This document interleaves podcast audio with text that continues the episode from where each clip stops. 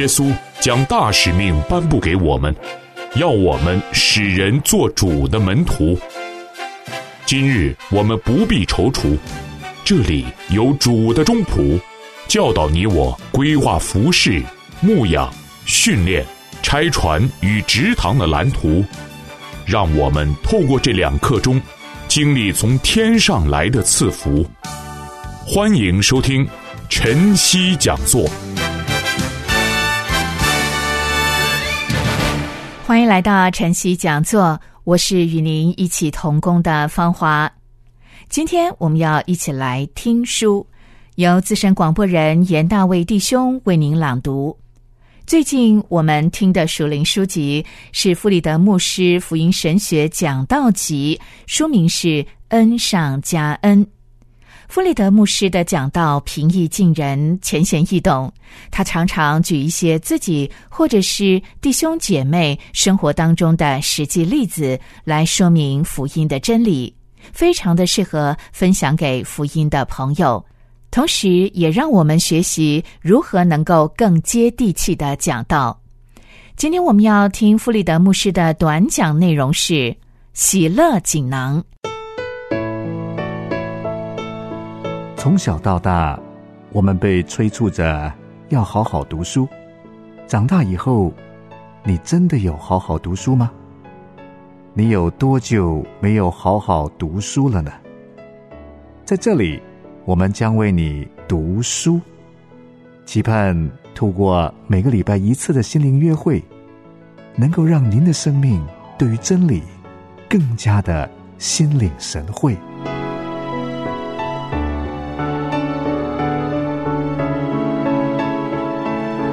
恩上加恩，富利德牧师福音神学讲道集。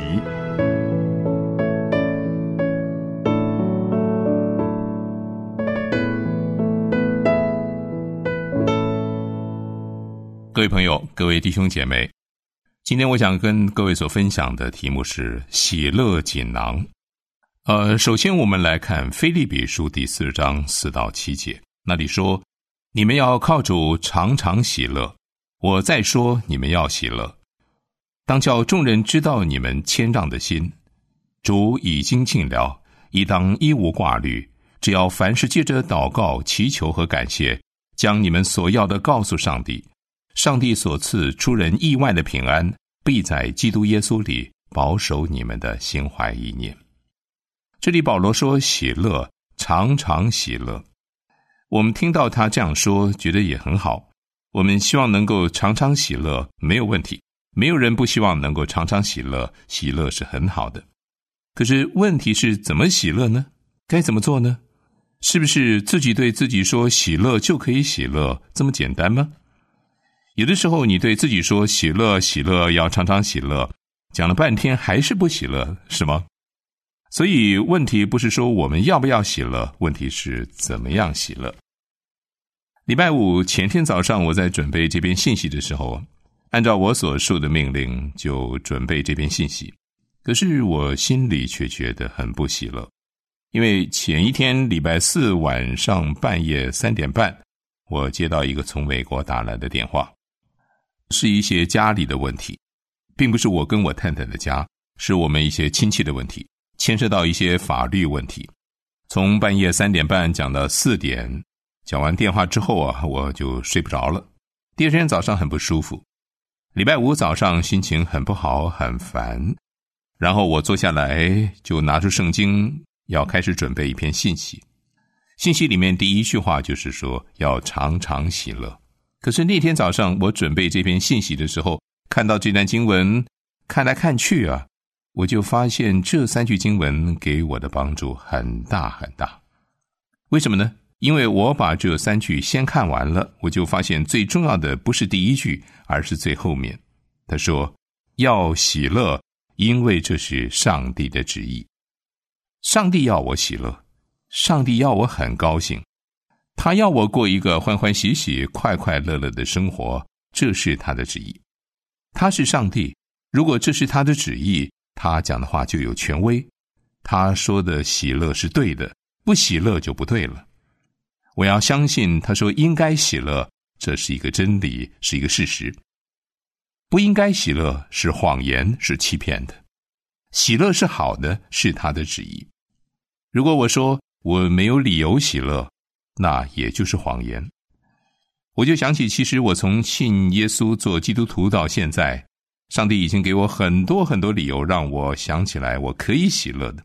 他给我很多喜乐的条件，很多可以喜乐的材料。我有实实在在的经验，我就开始觉得我还是很敏感。包括礼拜四晚上我挂了电话之后啊，包括我太太跟我讲的一句话，我就为这句话非常的敏感。你们有一点好奇啊，但是我不会告诉你们。我就是很感激我有这样的太太，我也很感激我的太太有这样的价值观念，我就可以很喜乐。很多很多的感恩可以谢恩的事情，然后我就想，上帝既然已经给我那么多可以使我喜乐的事情，我就不需要担心，我不需要担忧挂虑，他一定会供应我一切的需要，我所有的需要都可以跟他说，我可以不住的祷告，都可以告诉他，他会看顾，他会保守，能使我喜乐，我所需要的一切事情，他都会给我。因为他要我喜乐，这是他的旨意，这是他的计划。从创世以前，他的计划就是要我喜乐。所以，我既然可以感恩，很多事情可以感恩，我也知道我有很多事情可以跟他讲。我可以跟他讲我的需要，我可以不住的祷告，因此，当然我可以喜乐了。各位有没有发现，我就把这三节经文，我是从后面看到前面的。各位发现了吗？知道是神的旨意，所以我可以闲，我可以不住的祷告，我就可以喜乐了。有的时候圣经也要这样看，从上到下，然后从下到上，不要太快的就把它看过去，你要看得熟一点。我这样的看，就发现了喜乐、祷告、谢恩，它并不是三件事情，而是一件事情的三个方面，是分不开的，因为三者有非常密切的关系。这都是上帝的旨意，而且都是一件事情。中间不住的祷告，就是把这三件事情联合在一起。祷告跟喜乐，祷告跟谢恩，把这三件事情联合在一起。所以，我们就先从不住的祷告开始说起。我发现很多人不晓得祷告跟喜乐的关系，因为很多人不了解为什么要不住的祷告，很多人不了解祷告的意义跟目的是什么。很多人对祷告的想法，就像是到啊金山去找十八王公一样，不是的。你们大概都不是这样的，但恐怕也不一定哦。因为有人对祷告的看法，就像是到金山去找十八王公一样，去拜这个偶像啊，给他烧香，给他一些东西，你就可以中奖了。很多人不了解祷告的目的跟意义是什么。我想，我们先回到马太福音，看耶稣讲祷告的一些很基本、很基本的观念。马太福音第六章七到八节说：“耶稣说，你们祷告不可像外邦人用许多重复话，他们以为话多了必蒙垂听。你们不可效法他们，因为你们没有祈求以先，你们所需用的，你们的父早已知道了。”在这里，耶稣给我们一些祷告的教导。有的人看这段经文说：“你祷告不要那么啰嗦，不要那么多话，你所需要的东西，上帝都已经知道了。”呃，有的人看这段经文就说：“那为什么还要祷告呢？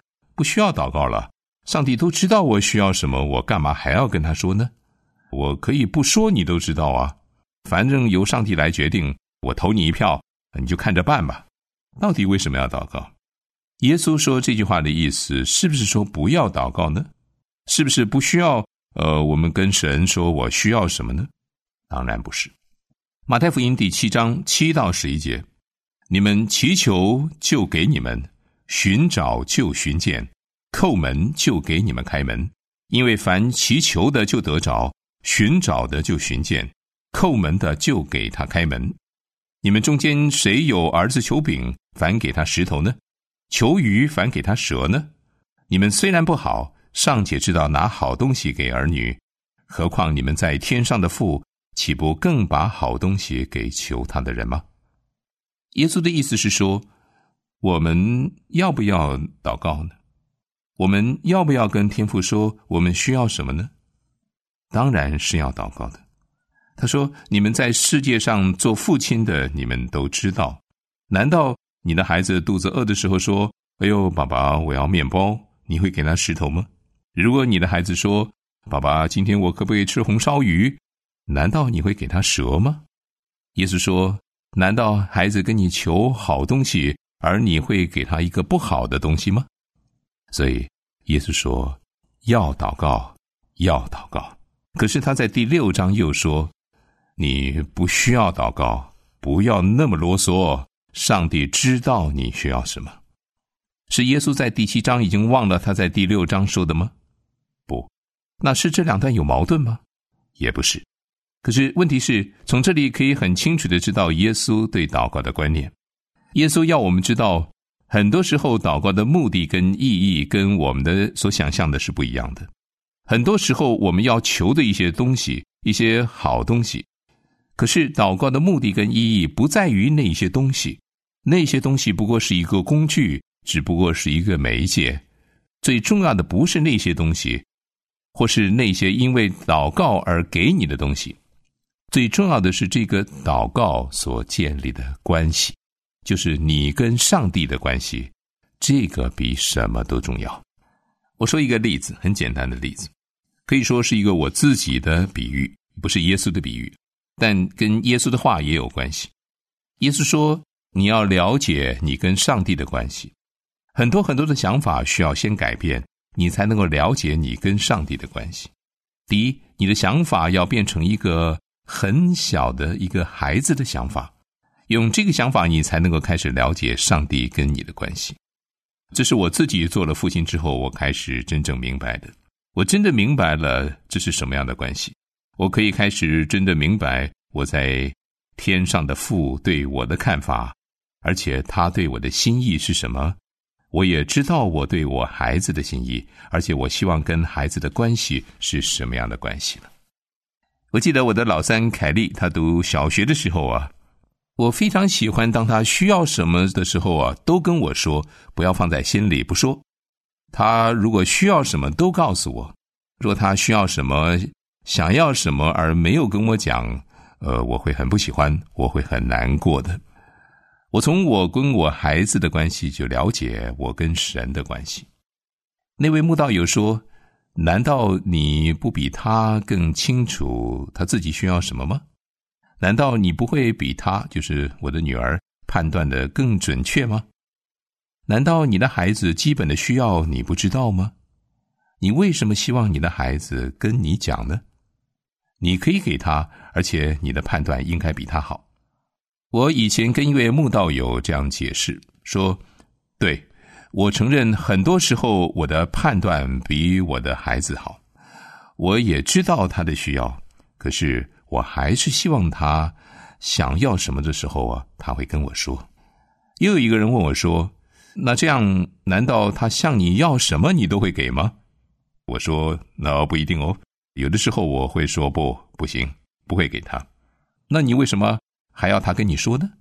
当然，这个朋友想的主要不是我跟我孩子的关系，他主要是想我跟上帝天赋的关系的问题。那你为什么还是要他跟你说呢？我举一个例子，我的老三读小学的时候，我们晚上吃完饭，他就会跟我说：“爸爸，我们到巷口的 Seven Eleven 去买一个冰淇淋好吗？”我听到他的要求，我很喜欢，就说好啊，我就跟他一起走到那里买了一个冰淇淋。我们一边吃一边走回来，呃，慢慢的走回来，谈谈心，走回家，真好。我为什么那么喜欢这样做呢？是不是那个冰淇淋那么重要呢？各位觉得如何呢？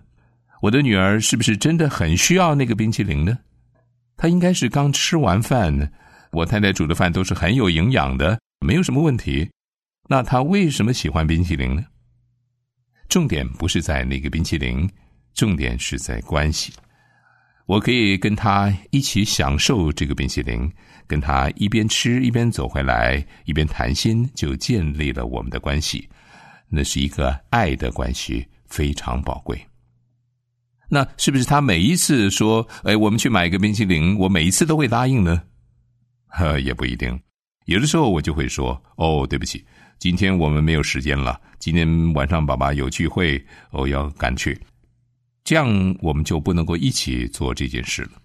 有的时候他在一个店里面看到了一个东西，他想要买，我也不一定会买给他。有的时候我会说，哦，这个东西我们不能买，太贵了。或者我会跟他说：“这个东西你现在吃不好，呃，因为我们现在就要回家吃饭了。你如果现在吃这个东西，你回家就吃不下饭了。”有的时候他想要一个东西，我就说：“哦，不行，我也不解释，也没有理由，就是说不行，我们现在不能买这个东西。”但是我发现他也不会怎么样，他还是一样很快乐。他也知道很多时候他跟我要的东西我会给他，差不多超过百分之五十。我也知道，有的时候我说不行，没有理由，是因为我也知道，如果他想要的，我百分之百都给他了，对他并不好，对他整个人的人格成长也不好。因为世界不是这样，他迟早也会要发现的，他也需要知道的。所以我也会判断什么时候给，什么时候不给。而我发现他很信任我的判断，结果这三个孩子经过很长时间累积的经验，他们就知道。他们有一个爸爸，很爱他们，非常的爱，也很喜欢看到他们高兴。这是我的心意，我要他们喜乐。只要是对他们好的东西，这个爸爸都愿意给他们。所以他们对我慢慢的塑造出一种信心了。意思说，何况你们在世界上做爸爸的都会这样做。你现在不了解上帝。要怎么样用祷告生活，使你跟他的关系有这样的发展吗？而且我发现我的孩子跟我有这样的关系，他不只是可以跟我讲一些他迫切需要的东西，有一些不一定都是很有现实价值的东西，他也可以跟我提。他如果跟我说他要去买一个冰淇淋，我也不会每一次都问他说：“呃，你真的需要这个冰淇淋吗？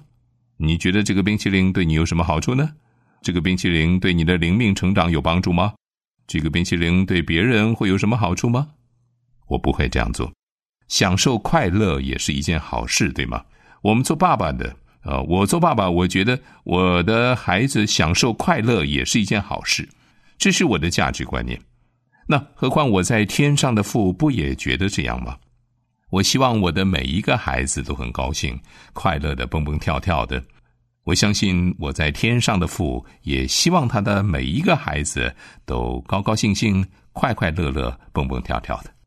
现在大家了解天上的父上帝，他就是喜欢用你不住的祷告、祷告生活跟你来建立这样的关系，在这样爱的关系中与主同行，学习主的想法、主的价值观、主的心思意念，越来越认识他，那就是喜乐。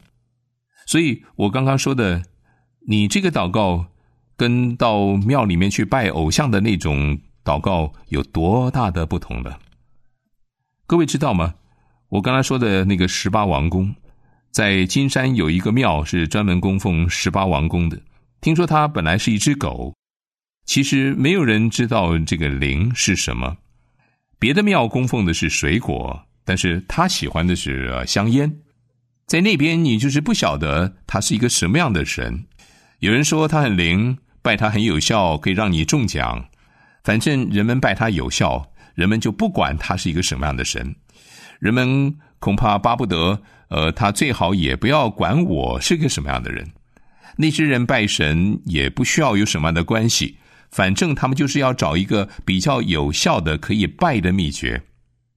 但是我们的神不一样，耶稣说。我们跟天父的关系，在祷告里面的关系不是如此。耶稣说：“上帝要用你的祷告，最主要的目的不是给你东西，东西是很好，可是主要的是用这个祷告来跟你建立一个爱的关系，使你一直到永永远远活在这个爱的关系里，让你整个人格、灵命各方面都有成长。你越知道他怎么爱你。”你就越知道该怎么样去爱人，你就会越渴慕的要像他，你就会越来越喜乐了。所以，我们的祷告有两个目标：一是从上帝能够领受到一些我们所需要的东西，甚至不只是需要的东西，还包括可以让我快乐的东西。第二，让我们在这个关系里面能够学习越来越清楚知道什么是好东西。耶稣在马太福音第七章十一节说：“你们在世界上的父亲都知道怎么把好东西给儿女，难道上帝不晓得把好东西给你们吗？”他讲的好东西，有的时候也是我们在祷告里面的一种学习，学习了解什么是好东西。有的时候，如果孩子说我要吃面包，那你做爸爸的，你的孩子需要面包，难道你会给他石头吗？当然不会。可是如果这个孩子不懂事，比较笨，他说：“爸爸，今天中午我想吃石头，你会给他吗？”当然不会。你会给他面包的，甚至你会给他牛排，给他更好的，对吗？所以在祷告里，也就是在这个爱的关系里，上帝要使你的价值观念、心思意念还有想法越来越像他，你就知道该求什么了，你就越来越不会去求石头，而去求面包、求好东西，并且那个好东西不一定是这个世界上的人看为好的东西，而是他的价值观念、他的想法变成你的想法。这样你就发现，你让他不断的调整，调整你的祷告，那就变成先求他的国和他的义了。剩下的这些东西都会给你。这样，你就会发现，你越求越准，越求越对，而蒙应允的经验越来越多，喜乐就越来越多，因为你求的准，求的对，蒙应允越来越多。而又因为蒙应允的频率越来越多，所以感恩谢恩也越来越多，喜乐也越来越多，这三者是分不开的。好，这样一来，是不是每一个祷告都会蒙应允呢？我知道有些弟兄姐妹为一些事情祷告很久了，而且那些事情是蛮重要的，应该也是很好的事情，价值观应该也没有什么错，应该也是上帝所喜悦的。有的人为家人。呃，有的父母为孩子祷告很久很久，我也有过这样的经验，而且是很重大的事情，是我很担忧的。呃，不是像呃吃冰淇淋啊这种小事，我也有为重大的事情祷告，有的蒙应允，有的还没有，所以这是一个问题。只要我们求的是好东西，那上帝是不是会每一样都应允呢？格林多后书第一章十九节。耶稣基督总没有是而又非的，在他只有一是。罗马书八章三十二节说：“上帝既不爱惜自己的儿子，为我们众人舍了，岂不也把万物和他一同白白的赐给我们吗？”好像他的答案是是，他都会给。可是有的时候，我们的经验却是否不是？有的时候，我们的经验呢？是祷告了很久，可是没有看到事情成就，这也是事实。所以我们要怎么想呢？我有只有一个结论，我的结论是罗马书八章二十八节，那里说：“我们晓得万事都互相效力，叫爱上帝的人得益处，就是按他旨意被召的人。上帝是万事互相效力，使我们得益处。”所以，如果我们求的东西是好东西，要不然他就成就我们的祷告，要不然他就使这个事情不成就。他使这个事情不成就，便成为我们最大最大的益处。只有这两种可能，所以我们还是可以喜乐的，而且我们可以确定喜乐是上帝的旨意。我要喜乐，在整个宇宙，没有人。没有任何其他东西，没有任何其他事物可以夺取我们的喜乐。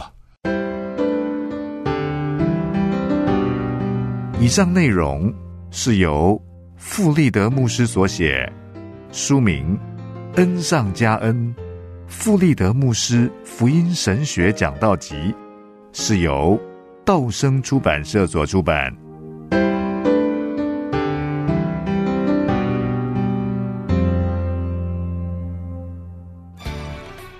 您现在收听的节目是晨曦讲座，我是节目主持人芳华。接下来，我们一块来听一首活泼、轻快、喜乐的诗歌——约书亚乐团的《暑天的喜乐》。领受天堂来的喜乐，那是我心中最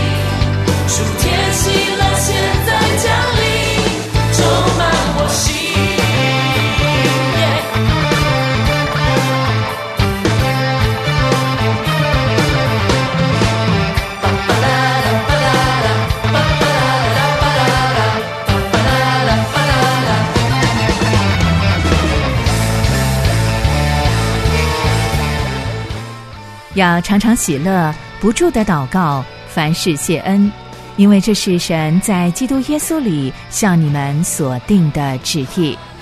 通过祷告与神建立稳定踏实的关系，神乐意向我们施恩，会把最好的、最适合我们的恩典，在最适当的时候赏赐给我们。谢谢您收听今天的晨曦讲座，愿神赐您平安喜乐。我是芳华，我们下回相约在竹里。